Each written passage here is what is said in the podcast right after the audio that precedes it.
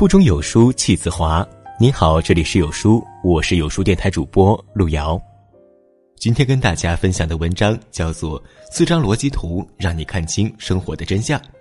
如果喜欢这篇文章，不妨在文末点击好看。生活是一道复杂难解的题目，很多时候我们很容易被眼前的假象所迷惑。读懂这四张逻辑图，让你看清楚生活的真相。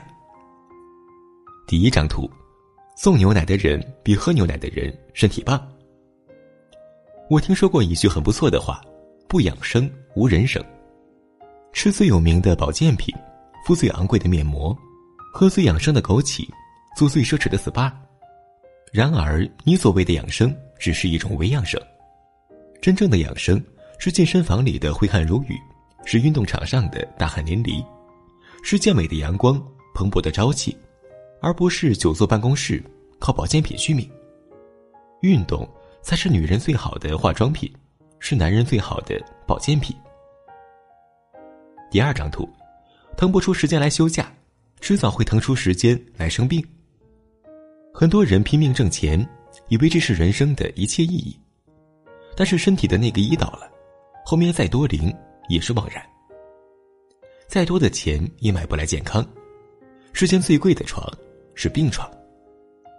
你总想着趁着年轻透支点以后慢慢还。可你却忘了，透支多了，也就没有还的机会了。你今天的所有透支，早就在暗中标好了价格。我们工作是为了更好的生活，不要本末倒置，别太逼自己。有张有弛的生活才最长久，劳逸结合的人生才最幸福。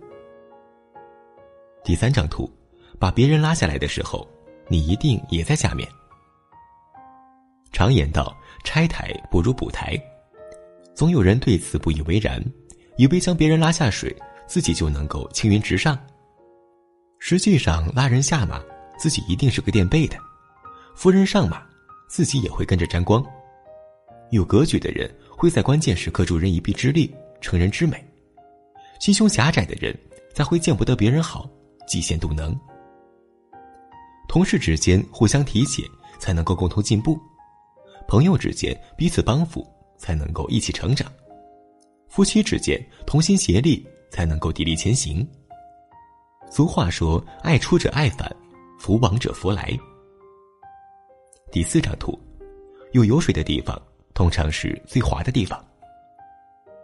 佛语有云：“贪欲是万恶之源。”也是人生中诸多痛苦的根源。